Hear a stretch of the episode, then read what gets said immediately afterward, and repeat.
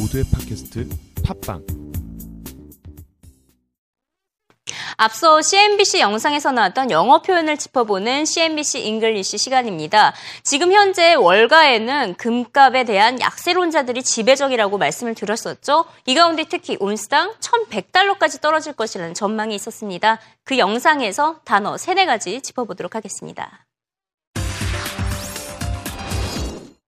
Whacked, Goldbug, Luster 이 3가지 단어를 배워보도록 하겠는데요. 특히 여기서 Goldbug과 Luster는 예전 이 시간을 통해 배워본 적이 있었습니다. 기억하시죠? 한글 자막으로 먼저 확인해 보시죠.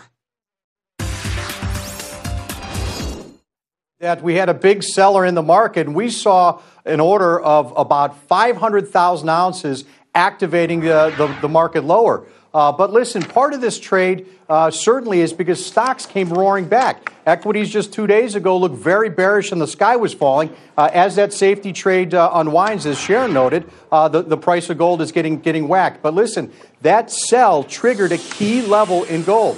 1270, the three-month low everyone's been looking at as a support level. Once that order activated, sold off, stocks higher, pressed the market lower, and really just cleaned everybody out down to that 1259 area. A close in this area, and I think the pain still continues for the gold bugs as headwinds abound. We're talking higher rates potentially in the next year. That's a headwind. Higher stocks, of course, and certainly gold's losing its luster. I think that, you know, the recent low of 1180 is a price target.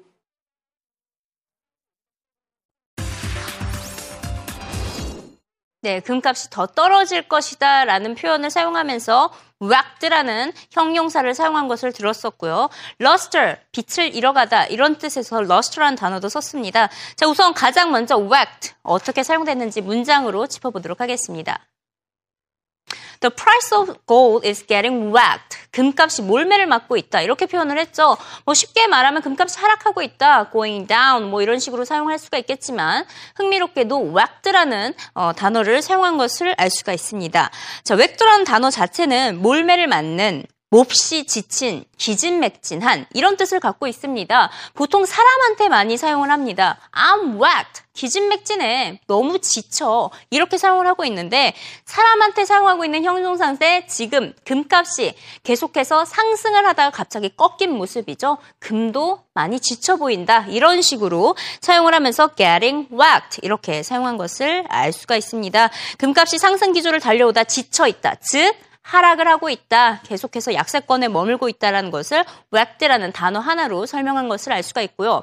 이렇게 금값이 떨어지면 누가 가장 불안하고 초조하고 두려움에 휩싸일까요? 바로 금에 투자했던 금 애호가들이겠죠? 그러면서 전문가가 이렇게 말을 했습니다.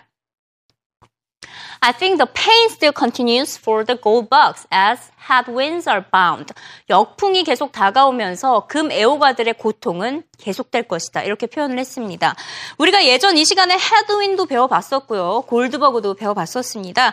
headwind, 역풍, 맞바람입니다. 즉 리스크가 될 수 있겠죠. 다가오고 있는 좋지 않은 악재를 일컬을 때 headwind이라고 말을 하고 있고요. 지금 여기서는 금시장의 headwind, 국채금리 상승을 꼽은 것을 알 수가 있었고요. 골드버그, 바로 금애호가입니다. 황금광, 금애호가, gold beetle 이렇게 사용도 하고 있는데 시장에서는 골드버그라고 더 많이 사용을 하고 있습니다. 금 가격 상승에 대한 믿음이 확고한 투자자들입니다. 대부분의 골드버그들은 이 미국의 통화 정책에 따라서 금값이 폭등할 것이다. 1900, 2000까지 갈 것이다 라는 확고한 믿음을 가진 사람들, 금 애호가들을 골드버그라고 칭하고 있고요. 대표적으로 우리가 흔히 알고 있는 CNBC의 짐 크레이머 앵커 기억하시죠? 그 사람도 골드버그 중에 하나로 꼽히고 있고요. 대표적으로 닥터 둠, 마크 파버도 골드버그에 속해 있습니다. 자, 마지막으로 금시장 이야기를 할 때 항상 이 문장이 나옵니다. 이 문장 마지막으로 짚어보도록 하겠습니다.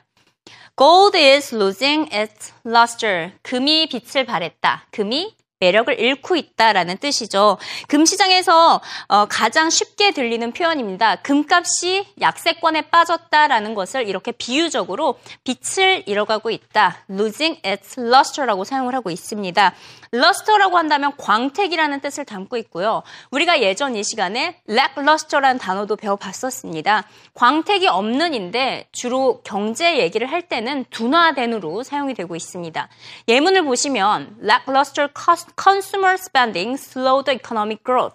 소비지들의 지출 둔화가 경제 성장을 늦추고 있다. 여기서 둔화라는 뜻으로 lackluster라는 단어가 사용된 것을 확인할 수가 있습니다.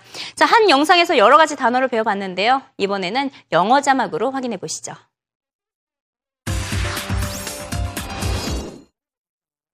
The price of gold is getting whacked. But listen, that sell triggered a key level in gold. 1270, the three-month low everyone's been looking at as a support level. Once that order activated, sold off, stocks higher, pressed the market lower, and really just cleaned everybody out down to that 1259 area. A close in this area, and I think the pain still continues for the gold bugs as headwinds abound. We're talking higher rates potentially in the next year. That's a headwind. Higher stocks, of course. And certainly gold's losing its luster. I think that, you know, the recent low of 1180 is a price target.